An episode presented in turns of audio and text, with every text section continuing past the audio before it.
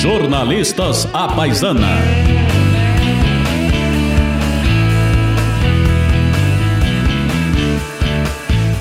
Salve, salve pessoal, salve, salve os ouvintes. Estamos de volta para mais um episódio do Jornalistas à Paisana. Eu sou João Vilaverde, quem me acompanha, como sempre, lamentavelmente, é o meu amigo o Daniel Barros e, para nossa sorte, né, para contrabalançar é, o Daniel, o nosso grande editor, o Vitor Garcia. Segunda temporada do Jornalista Paisano e agora com entrada, você já deve ter ouvido, 100% nova.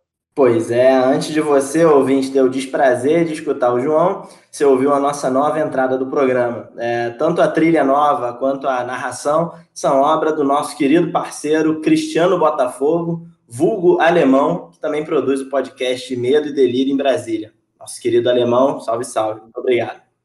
Grande sobrenome, Botafogo. Obrigado de novo. Então, sem mais delongas, vamos apresentar nosso convidado de hoje aqui e também o tema do nosso episódio. Cada episódio agora é focado numa grande pergunta e a pergunta de hoje é: como que o governo Witzel no Rio foi parar à beira do impeachment? E para responder essa pergunta e conversar conosco, nós temos o grande Renan Ferreirinha. Ele é deputado estadual pelo Rio, é, filiado e eleito pelo PSB, amigo nosso e uma das grandes novidades políticas desse país que vive tempos tão sombrios, para dizer o mínimo. Grande Renan, apesar de flamenguista, um grande, grande amigo, em quem eu tive a felicidade de votar no, no, quando, quando tivemos as eleições de 2018. Obrigado, Renan. Olá, pessoal. Daniel, João, Vitor, obrigado pelo convite. É um prazer estar aqui com vocês, falando sobre um tema difícil, mas necessário e já sou fã aqui do programa. Boa, boa, Renan. Obrigado de novo por ter, por ter aceitado o convite. Bom, então, então vamos lá. É, Renan, para começar, gente queria te perguntar uma coisa, que é o seguinte: como que um governo que quase foi eleito em primeiro turno já, é, aí ganhou em segundo e com uma distância grande, mas enfim, como, como que esse governo, apenas um ano e meio depois é, de vencer, já está com o impeachment aberto e, convenhamos, com um risco muito alto de ser afastado do cargo. Como, como que a gente explica isso?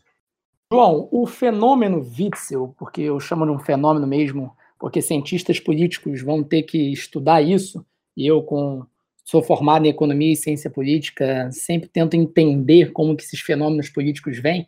Ele é muito interessante, porque, como você disse, ele vai do 8 ao 80 muito rápido, né?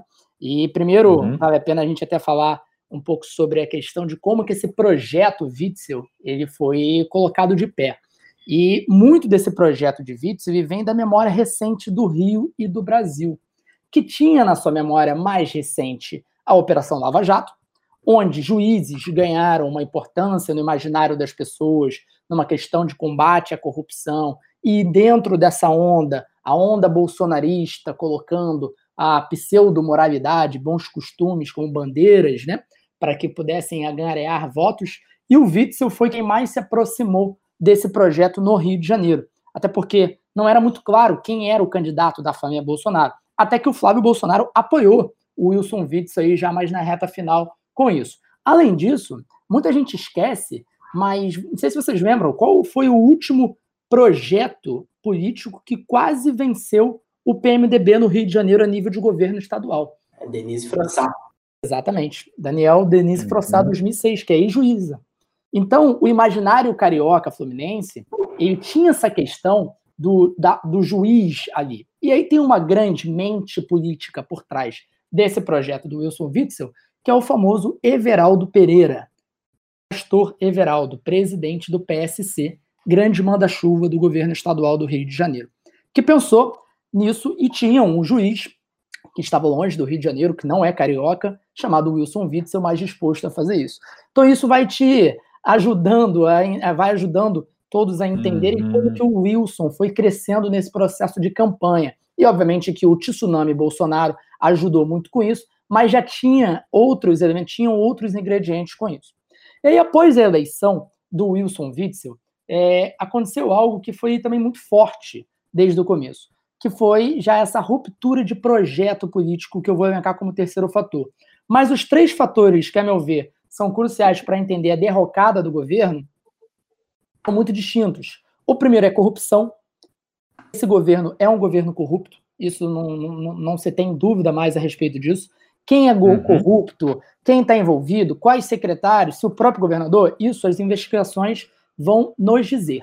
Mas que existe corrupção nesse governo, isso já não é dúvida. Já existe vato consumado, já existe contrato superfaturado nesse sentido. Isso é muito forte, né? Eu tenho fiscalizado muitos contratos da saúde, hospital de campanha, respiradores, e a gente tem visto isso. O segundo fator, que também é muito importante, é a má gestão. E muita gente acha, é, no Brasil, e eu já conversei isso algumas vezes com o Daniel, que se consertasse a corrupção, o Brasil iria necessariamente se desenvolver. Isso não é necessariamente verdade. A corrupção é um dos grandes problemas do país, talvez o maior, mas não é o único. A baixa produtividade, a baixa capacidade técnica de pessoas em posições de liderança é um seríssimo problema. E esse governo tem péssimos gestores em posições chaves. E o terceiro e último, é, a terceira e última fratura moral, colocar dessa forma, né, desse governo, é a arrogância. O governo Wilson Witzel é o uhum. governo arrogante. E o governador, em especial, tem uma postura muito arrogante dentro da política e também com o próprio poder legislativo. E isso vai desde a ruptura dele com a família Bolsonaro ao dizer que seria o próximo presidente da República. Eu ouvi o governador Wilson Witzel falar isso, que seria o próximo é, presidente. Ele não está falando que ele tentaria, ele falou que ele seria. Então existe um nível de arrogância muito alto. E com a própria LERJ, com a própria LERJ, várias situações que também se mostraram. Então, corrupção, má gestão e arrogância fizeram Wilson Witzel chegar onde ele está hoje. Perfeito. Impressionante, né? Um governo do estado do Rio corrupto, que é uma coisa nova, né? A gente realmente não está acostumado no Rio é de Janeiro surpreendente. a ter governos estaduais corruptos. Muito surpreendente. Não tem precedente, né? Não tem, não precedente. tem Acho que tem que checar melhor isso, viu? É, pô, é. estranhíssimo. Mas, Renan, eu tô, eu tô aqui assim, a gente está com toda, tá toda a pinta de que o Witzel vai ser é, empichado mesmo, mas Queria que você, acho que também o João, que é um especialista em impeachment, em jazz, em cinema italiano dos anos 60 e tal, contassem ah, aqui para os nossos milhões de ouvintes, nossos milhões de ouvintes, quais são os passos formais para esse processo de impeachment e por quanto tempo vocês acham que esse negócio pode se arrastar? Porque eu imagino que o Witzel vai tentar resistir, né? Com certeza, com certeza. Esse processo ele começou há duas semanas teve a formação da comissão especial do impeachment, onde cada partido político na casa indicou o seu representante. São 70 deputados na LERJ, 25 partidos políticos representados, é, e aí cada partido indicou o seu representante. Eu, por exemplo, fui o indicado do PSB. Nossa bancada uhum. sou eu e o deputado, o deputado Carlos Mink, e eu sou representante do PSB nessa comissão. E outros partidos também tiveram suas indicações. E aí nós tivemos a primeira reunião há duas semanas, onde foi eleito, em que foi eleito o presidente, no qual foi eleito o deputado Chico Machado, do PSD, é, da região norte fluminense, e o relator, que foi eleito o deputado Rodrigo Bacelar, do Solidariedade, também da região uhum. norte fluminense. Um de Campos, o primeiro de Macaé e o segundo de Campos. Então, esses dois foram eleitos na primeira reunião, e na segunda reunião foi na é, mais recentemente, onde nós tivemos aí mais uma, um entendimento de como seria o procedimento técnico desse processo de impeachment.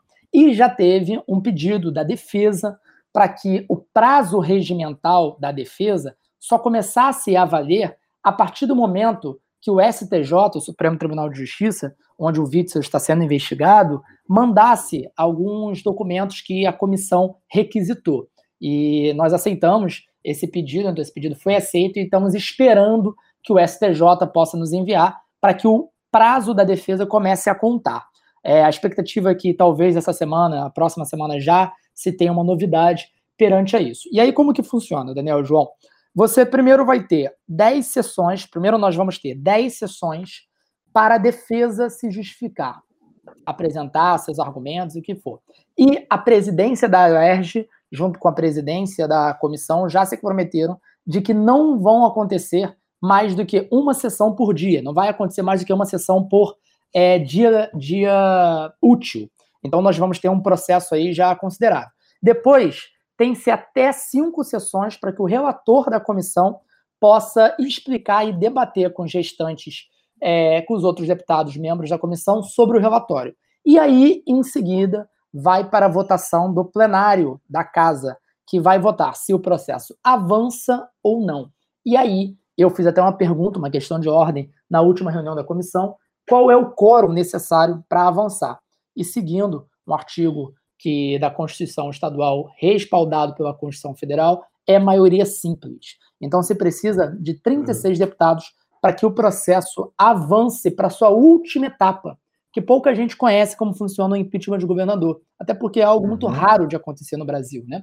A última etapa, ela é a etapa do tribunal misto, onde você tem cinco deputados eleitos pelo plenário da LERJ participando desse tribunal misto e cinco desembargadores sorteados no Tribunal de Justiça do Rio de Janeiro, onde a presidência desse tribunal misto cabe ao presidente do Tribunal de Justiça, o desembargador Cláudio de Mello.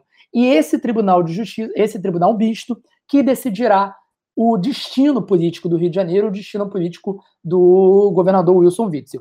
E para decretar o impeachment, precisa-se de dois terços dos membros votando a favor, isto é, sete membros pelo menos. E aí ele, tá, ele estará condenado ou não, né? É, exatamente. Aí esse último, essa última etapa ele seria condenado ou não. Mas duas importantes questões, né? É o processo até a, a, a votação na Alerj, que é a votação anterior ao Tribunal Misto, a expectativa é que isso aconteça em setembro, meados de setembro. Então nós teríamos aí uhum. ainda é, julho e agosto nesse processo das sessões da defesa e das sessões da relatoria, para que no começo de setembro, a expectativa é essa, salvo se não tem aí alguma, alguma questão jurídica implicando, e pelo que a gente tem percebido, a defesa do governador Wilson Witzel já está adotando como tática essa questão né, de questionar o processo, o processo é. jurídico, e eles já fizeram um questionamento perante a isso, e a equipe que ele montou também tem esse perfil.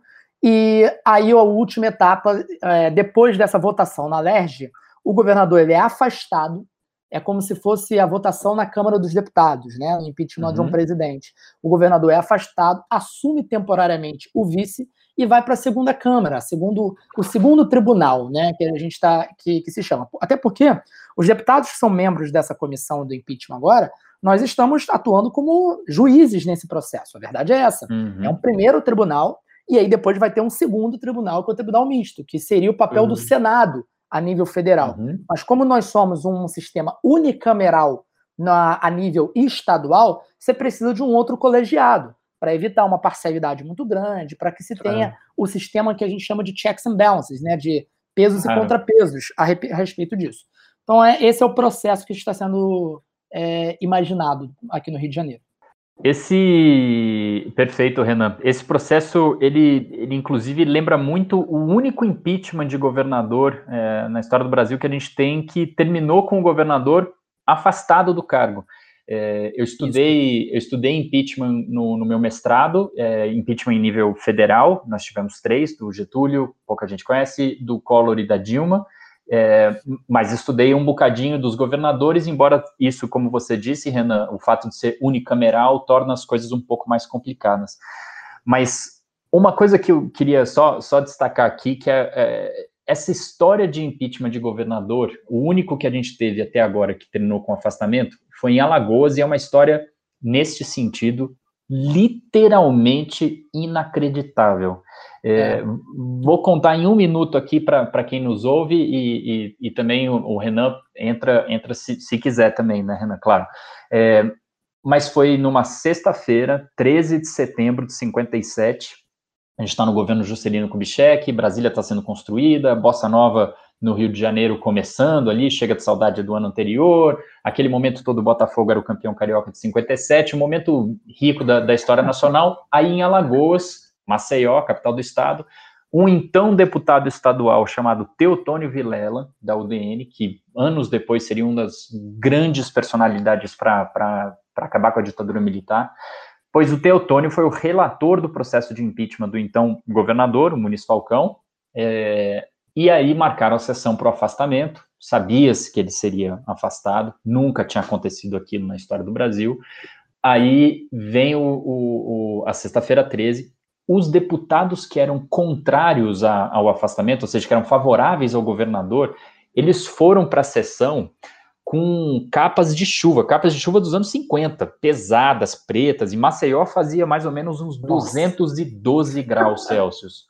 E aí eles entraram na sessão, eles tiraram as capas de chuva, e estava explicado porque que eles estavam usando aquilo, e eles estavam com submetralhadoras e pistolas. Que isso? E aí, como morte, o outro. Morte, teve, foi um massacre. Foi, é, o outro lado não, não, não era tonto, também estava armado. Foi uma troca de tiro, uma selvageria.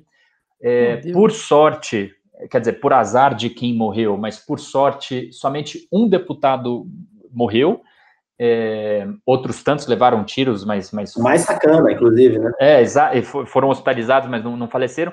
E essa história passou ao, ao imaginário nacional porque tinha um jornalista ali dentro é, que registrou, contou essa história, inclusive ganhou o prêmio S por contar isso, o Márcio Moreira Alves, que levou um tiro, como é que eu posso dizer isso no podcast? No Cox, por assim dizer. Nossa! E, e foi também hospitalizado.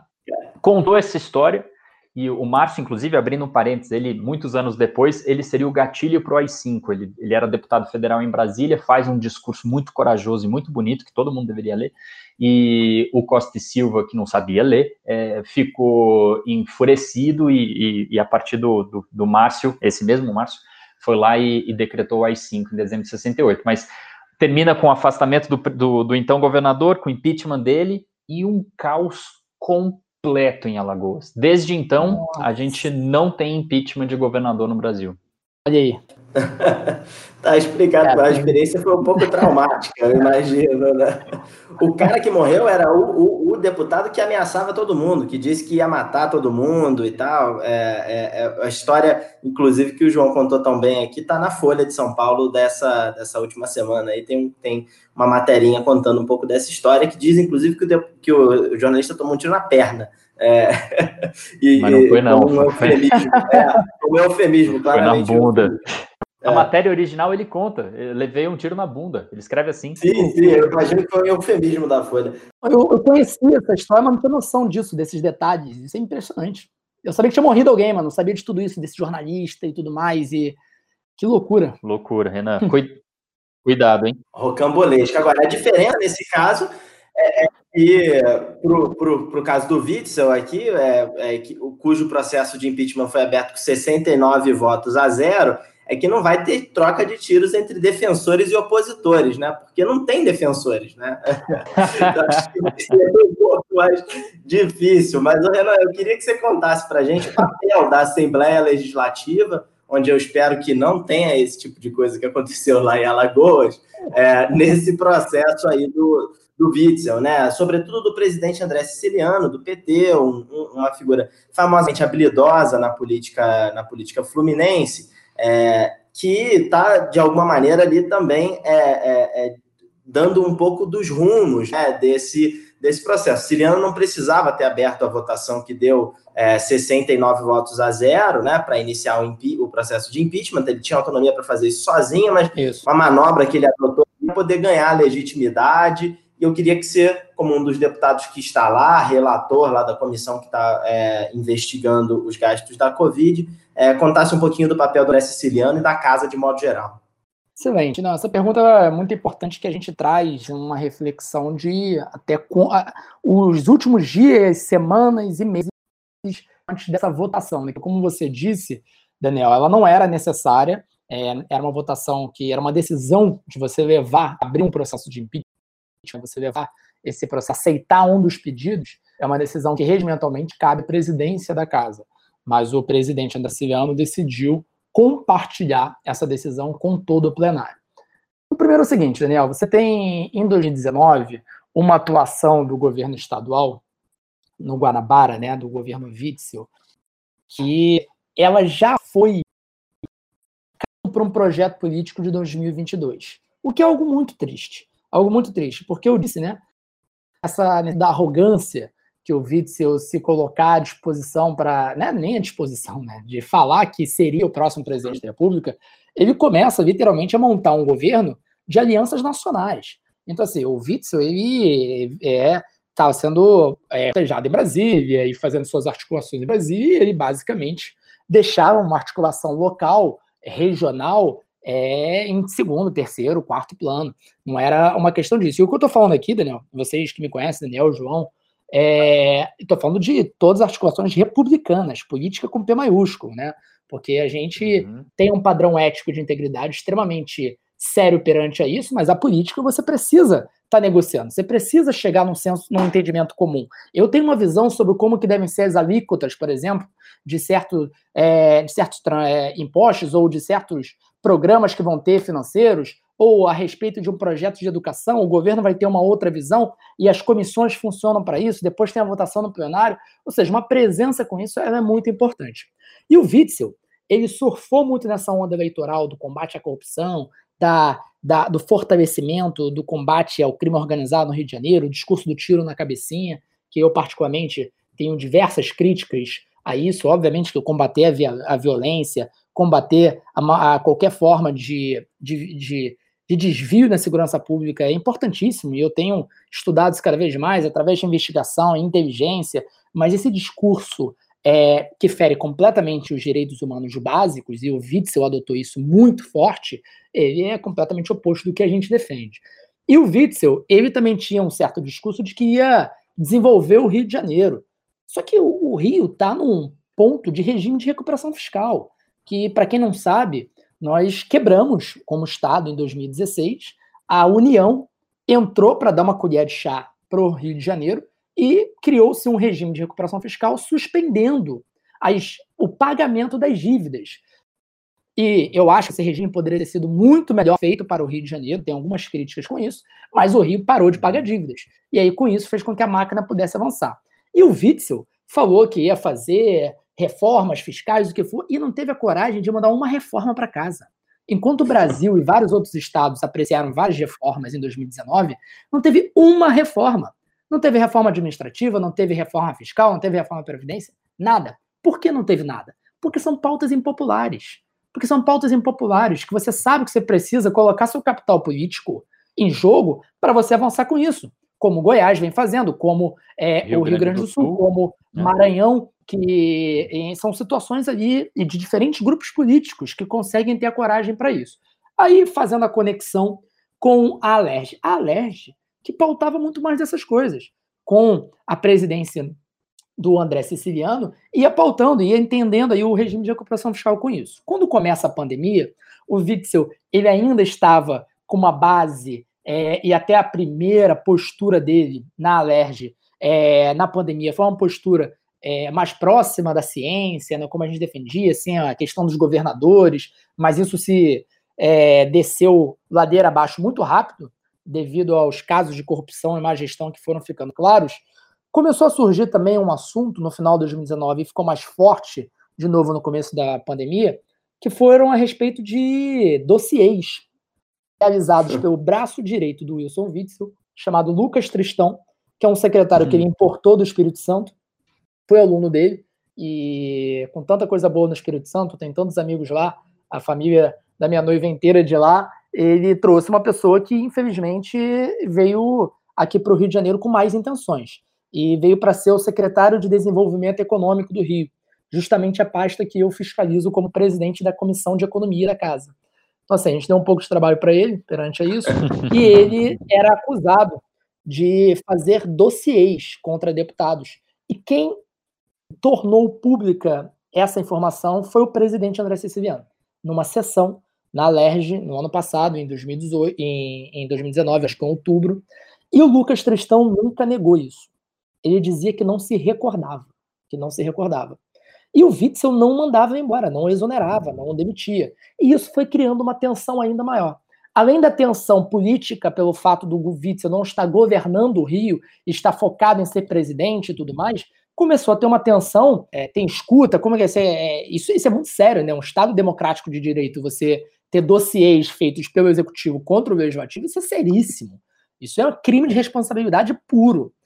E tinha uma história, né, Renan, que o, o, esse secretário dizia ali nos bastidores que ele que, com, que deputado era igual Jujuba, você compra em qualquer esquina, né? É, exatamente. Isso uma frase absolutamente desrespeitosa com a casa, né? Muito, muito. E essa era uma das é. pérolas que, que ele disse que chegavam né, até os ouvidos da, entre o Palácio Tiradentes e o Palácio Guanabara, né? A sede de ambos os, os. E aí isso foi criando um atrito. O que aconteceu? E aí mostra também, né? Além do da corrupção no governo, a má gestão do governo, a arrogância do Witzel, mostra também uma, não quero colocar de uma forma injusta, assim, mas é uma falta de entendimento total de política, literalmente, porque o que o Witzel faz quando o legislativo começa literalmente questionar a presença de um secretário de Estado no governo, o Witzel só empodera cada vez mais o Lucas Tristão.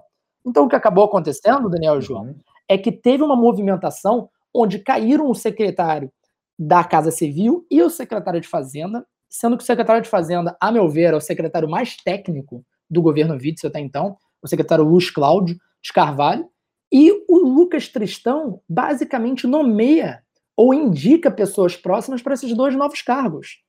E aí você imagina a loucura que ficou a Assembleia Legislativa com isso. E aí, após isso, surge mais uma vez essa questão dos dos dossiês, já eram 14 pedidos de impeachment acumulados. O meu foi o último, por sinal, eu apresentei um pedido de impeachment, né? E até aproveito aqui a oportunidade para dizer que eu tenho minhas preconcepções a respeito do governo Witzel, como eu estou elencando aqui agora, mas eu, como democrata, é, vou lutar integralmente para que o governador tenha o seu direito de defesa garantido. E que se ele, nessas 10 sessões de defesa, for capaz de nos provar que realmente não tinha nada a ver com isso, que foi mostrar quem são os responsabilizados, não está não tá descartada a possibilidade de mudar de opinião. Agora, a minha opinião, pelo que eu estudei, pelo que eu acompanho disso, hoje, ela tá, ela, ela é essa. E aí por isso que existe impeachment como uma, uma é uma ferramenta constitucional, certo? Para que a gente possa entender o que de fato está acontecendo e ter um processo de investigação. Então, concluindo, é, é isso que acontece. O presidente André Siciliano acaba então tornando essa decisão uma decisão para todos os deputados, também muito motivado por tudo isso que foi acontecendo, por todos esses sinais contrários que foram enviados pelo Palácio Guanabara, esse desrespeito absurdo com essa possibilidade de dossiês. E aí o que acontecendo? Uma união do Poder Legislativo com esse tema, onde todos os deputados que votaram, votaram a favor. Só um deputado se esquivou de votar, é, se colocando ausente no momento da votação. É, perfeito, Renan. Aliás, o Renan tocou em vários pontos muito interessantes. É, antes de te fazer uma pergunta, Renan, só para reforçar é, alguns, marcar algumas coisas. Impeachment é constitucional, é, acho que quem nos ouve sabe disso, mas se tiver alguém que ainda tem dúvida, é, é absolutamente constitucional e democrático você afastar um presidente um governador, um prefeito, um chefe de executivo, se ele cometer crime de responsabilidade. Faz parte da democracia. Você tem o direito de interromper o mandato de alguém que é, é criminoso, ainda que do ponto de vista político, que é o processo é essencialmente político. Outra coisa é veja como o Witzel é, é muito mais é, bolsonarista do que do que ele nas últimas semanas quis deixar de enfim, quis negar, né? Ele, ele compartilha com o governo Bolsonaro, inclusive, a inépcia administrativa, porque ele sequer propostas de reforma mandou. Não é nem que ele mandou propostas de reforma e, e, por uma uh, inabilidade política ou as propostas, né?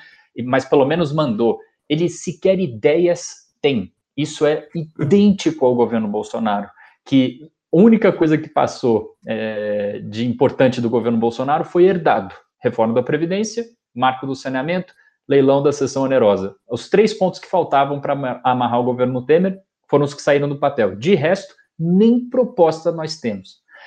Agora, voltando aqui para o impeachment, Renan, um, uma pergunta que é uma coisa que eu acho que é muito curiosa nessa história, que é o vice-governador do Witzel. Uhum.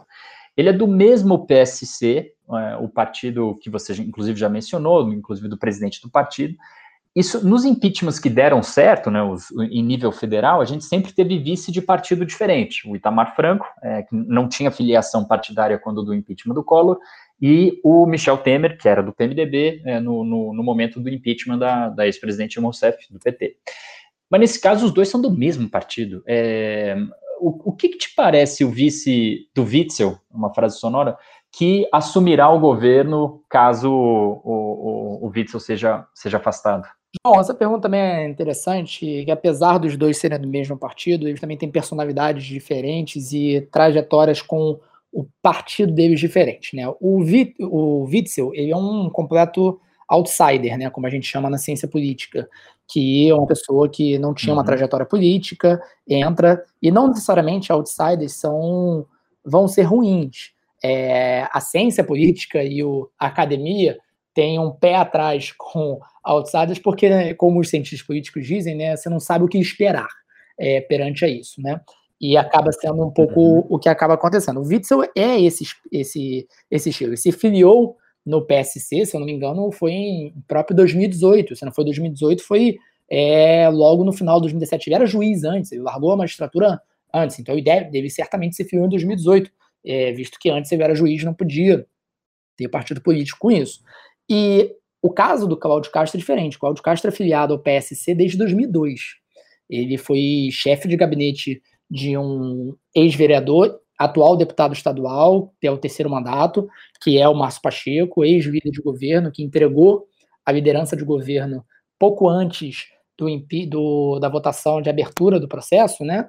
Que foi no dia que os dois uhum. secretários que eu mencionei há pouco saíram, foram exonerados, o Márcio Pacheco entrega o cargo. Até agora, o Witzel não tem um líder de partido, ou seja, não tem um líder é, de governo na casa, o que é algo é, dramático para um governo, você não ter uma liderança de governo na casa. Isso já, já é quase um mês que isso está acontecendo. E o Cláudio Castro, então, já está no PSC, vai, são quase 20 anos que ele se encontra no PSC. Além disso, o perfil do Cláudio Castro é um perfil muito discreto. Nesse, nesse primeiro ano de mandato, as vezes que eu tive com ele foram para cuidar de certas políticas públicas que estavam tramitando. Ele era uma pessoa que até exerceu articulação política por parte do governo por um certo tempo na Alerj. Quanto a isso, a gente falou também durante a pandemia sobre a questão de transferência de renda. Eu até aí inspirado no trabalho feito em outros estados, acompanhando que o próprio é, Daniel e outras pessoas vêm colocando de pé com isso também. A gente vendo tecnologias que estavam acontecendo no Brasil afora, eu sugeri práticas como essa. Agora, a postura do, do Cláudio Castro nesse momento tem sido uma postura muito discreta quanto a isso, né? E aí a gente pode é, analisar de duas formas é, perante isso. Você vê as redes sociais dele, ele não comenta a respeito. É, tem sido uhum. um, um pouco de uma, um ponto de interrogação, certo? Do que, que, do que, que deve ser e de como deve ser. Tem gente que acha que deveria ter uma postura um pouco mais ativa perante isso, tem gente que acha que não, que é melhor. Então, assim, é uma leitura que vai depender do quanto, de fato, ele quer ser governador, ou quanto, de fato, ele vai ser fiel aí ao projeto do Wilson Witzel, né? Perante isso. Mas é importante a gente lembrar que o Witzel não tem necessariamente a fidelidade do seu próprio partido. Já foi ventilado algumas vezes a saída do Witzel do PSC. Há algumas semanas atrás, é, chegou a ficar bem forte a possibilidade do Witzel ir para o PSL, que é o ex-partido do Bolsonaro. E o PSL já ah. colocou a legenda à disposição do Witzel, por sinal, caso ele quisesse vir a candidato a presidente em 2022. Isso já aconteceu. Então, o Witzel, ele também não tem uma base muito forte com isso. A relação dele com o pastor Everaldo é uma relação basicamente de dívida, porque o pastor Everaldo eh, foi o cara que permitiu ele com isso e tem os seus tentáculos no governo, né, incluindo o seu filho Felipe Pereira, que é assessor especial do governador Wilson Witzel e basicamente um dos grandes chuvas na saúde do Estado. E como a gente averigou nas últimas oitivas da comissão do Covid, no qual eu sou relator, e o Daniel citou aqui, que é a comissão responsável por fiscalizar todos os gastos e contratos do Estado na saúde durante a pandemia. Mas o Everaldo também, quando o bicho pegou, ele em nenhum momento vem em defesa do Witzel. Nenhum momento perante isso. Então, assim, a relação Witzel-PSC também não é das melhores.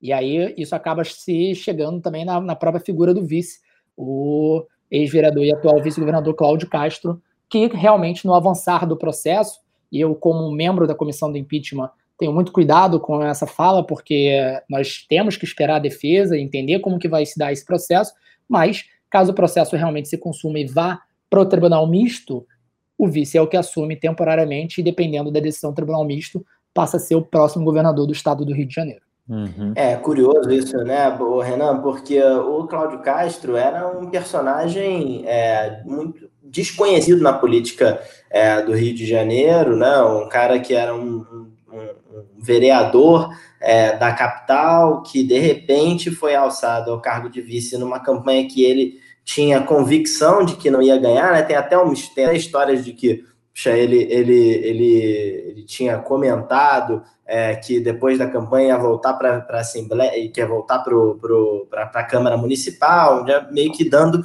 como favas contadas que ele não ia é, vencer, né? Que sua chapa não ia vencer. E de repente, um ano e meio depois da eleição, é, pouco mais de um depois da eleição, o cara se vê aqui numa situação de muito provavelmente se tornar o próximo governador do Rio de Janeiro. Né? Impressionante como, como a vida dá voltas, aí a gente se vê diante de uma situação muito improvável.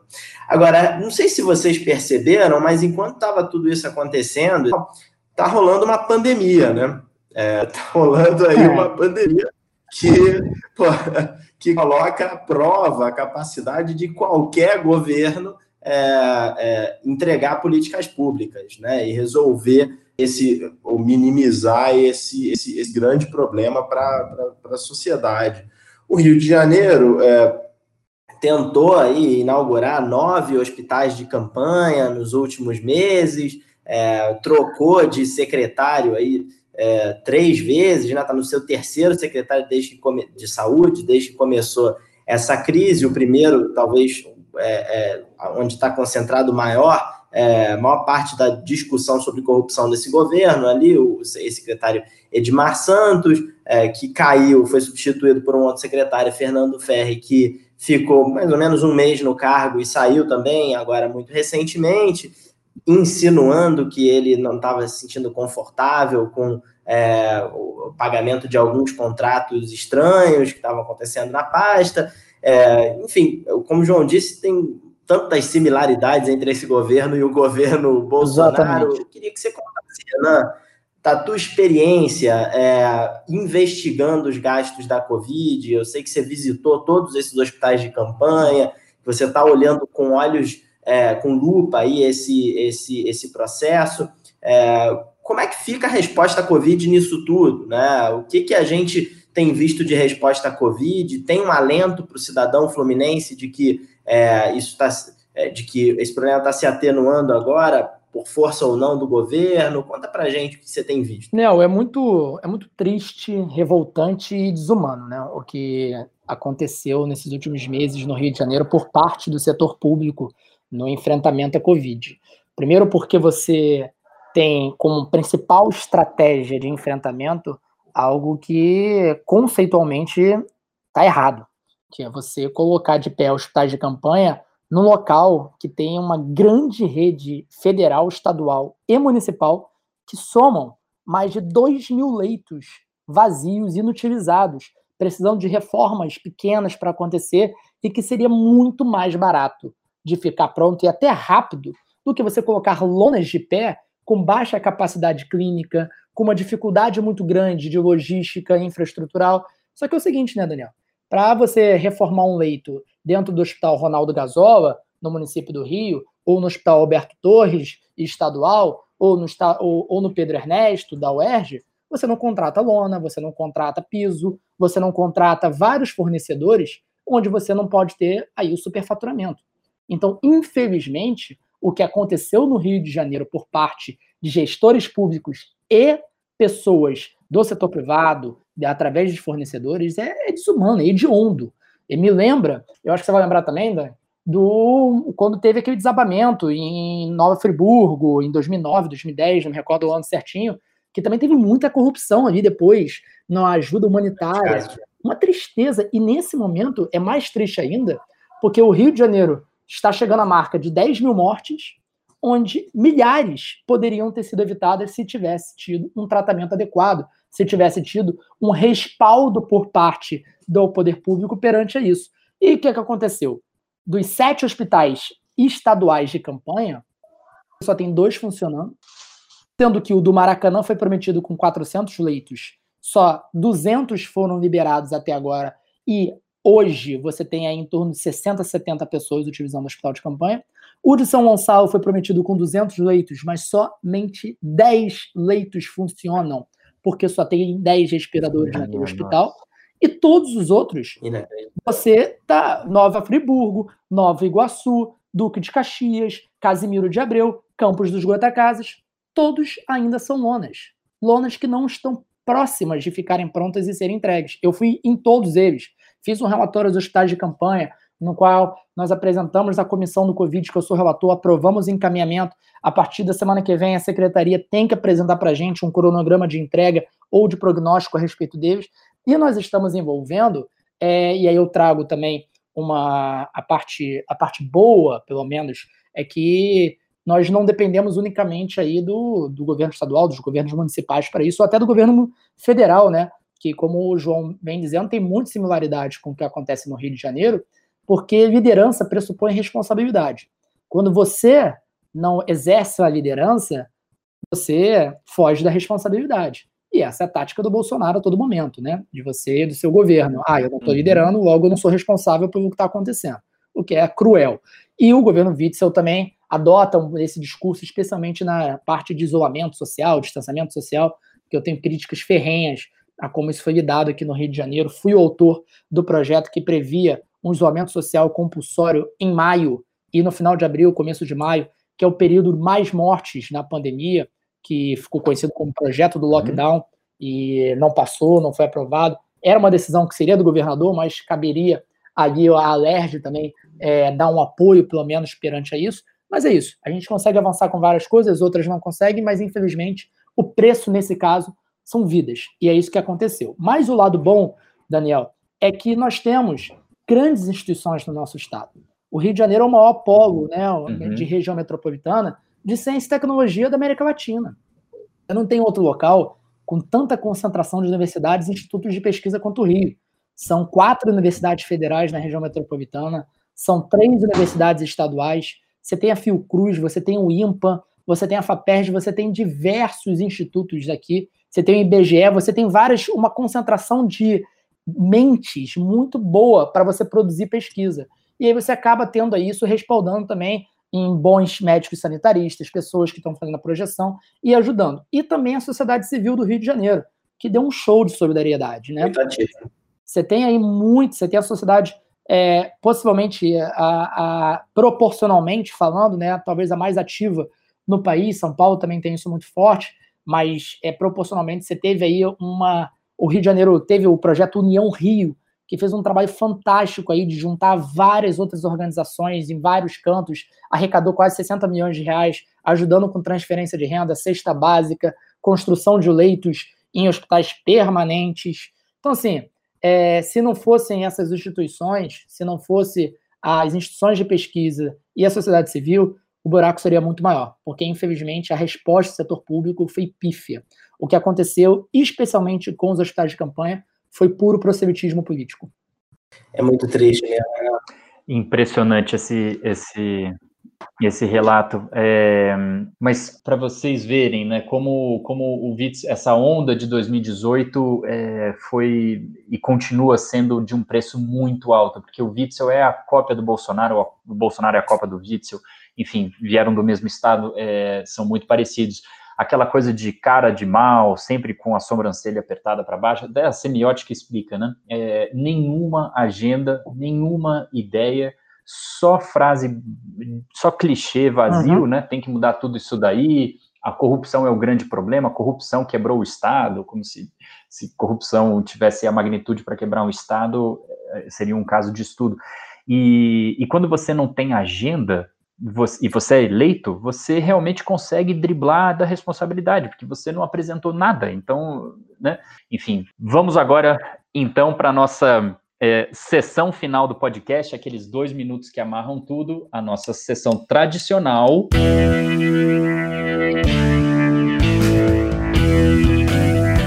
dicas que não têm absolutamente nada a ver com o que falamos até aqui.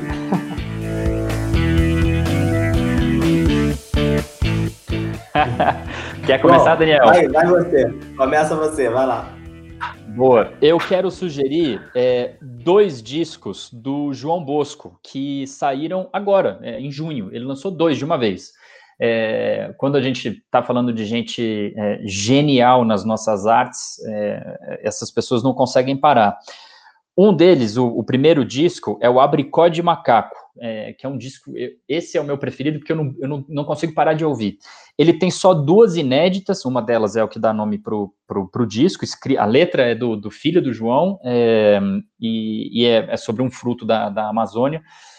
Esse é um descasso, porque ele não só tem essas duas, essas duas inéditas, mas ele, ele dá uma repaginação sobre clássicos do João Bosco, e não faltam clássicos do João Bosco, é, a maior parte deles escritos com o nosso é, Aldir Blanc, o nosso poeta que se foi por conta do Covid-19 no Rio de Janeiro. É, e é um disco simplesmente maravilhoso. Você consegue ouvir em, em qualquer plataforma de streaming e, e, também no YouTube. E o outro é, é, O Canto da Praia, que é dele com o Hamilton de Holanda, grande é, bandolinista. É um disco ao vivo, foi gravado no ano passado, tá, foi lançado agora. E, e esses são de clássicos dos dois. Então, a minha dica é ouvir tanto O Canto da Praia, João Bosco e Hamilton de Holanda, quanto o Abricó de Macaco, esse só do João Bosco. Excelente, ótima dica. Vai preparando a sua aí, Ana, que a gente também vai querer uma dica sua. Minha dica é um livro. É, o livro que eu li, que eu acabei de ler, é, que é um clássico, né? O, o a gente está falando muito sobre Machado de Assis nos últimos tempos, né? Por conta da tradução é, dos livros dele, novas traduções que os livros dele têm ganhado, especialmente Memórias Póstumas de Brás Cubas lá nos Estados Unidos. É, e também por toda essa discussão de é, é, vidas negras importam e etc. É, inclusive tem um episódio maravilhoso é, da Folha Ilustrada sobre esse assunto, que é uma outra dica lateral aqui.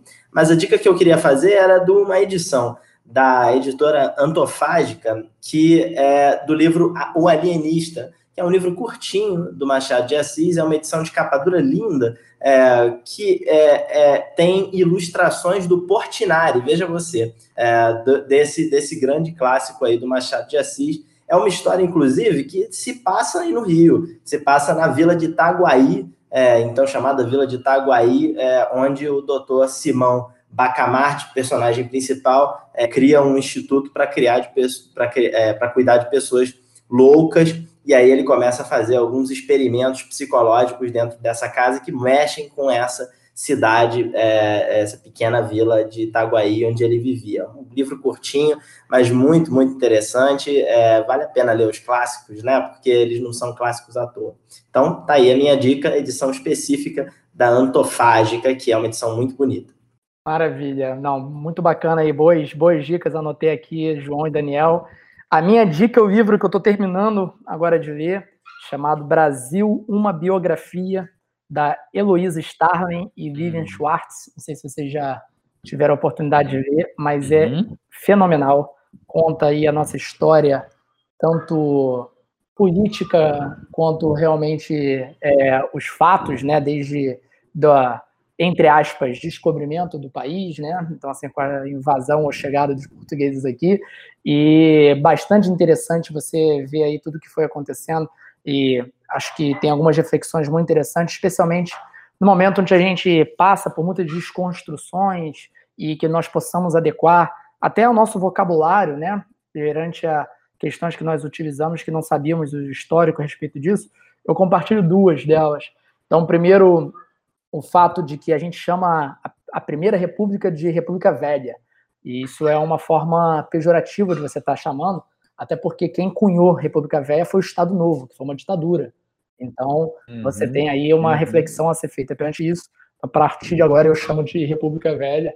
E, e várias outras situações, até o próprio nome do Brasil, que teve uma grande disputa aí entre religiosos e não religiosos, que diziam que o Brasil é, era chamado de Terra de Santa Cruz, né? Então mudaram o nome de uma, uma cruz para uma, uma árvore que tinha cor vermelha no seu, no seu interior. E aí o pessoal falava, né, que era basicamente um ato aí de desrespeito. Você estava utilizando a cor do demônio para cunhar o nome de um país. Então você vê que o Brasil tem as suas questões aí de, de situações sobre isso desde, desde o princípio, que é algo bastante interessante de, de se entender a história do nosso país. Então, Brasil, uma biografia, é um livro grande, mas muito gostoso de ler. Maravilha, excelentes dicas. Excelente. É isso aí, muito obrigado aos ouvintes do Jornalistas da Paisana, Renan Ferreirinha, nosso querido amigo do Rio de Janeiro. Continue firme, forte, saudável aí é, na, na, no meu estado. Obrigado, gente. Valeu.